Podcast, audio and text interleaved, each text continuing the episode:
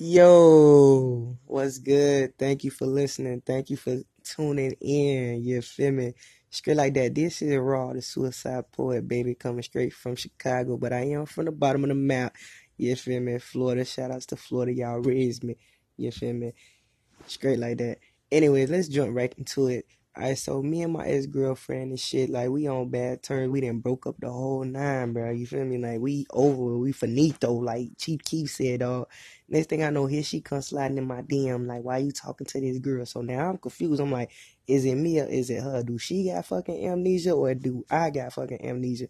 You feel me? Because I'm like, damn, I thought we was over with. So now my next thing is, damn, since you jocking me and checking up on me like this, like you trying to justify some shit, bitch, when is you gonna fuck? When I'm gonna get some head, baby?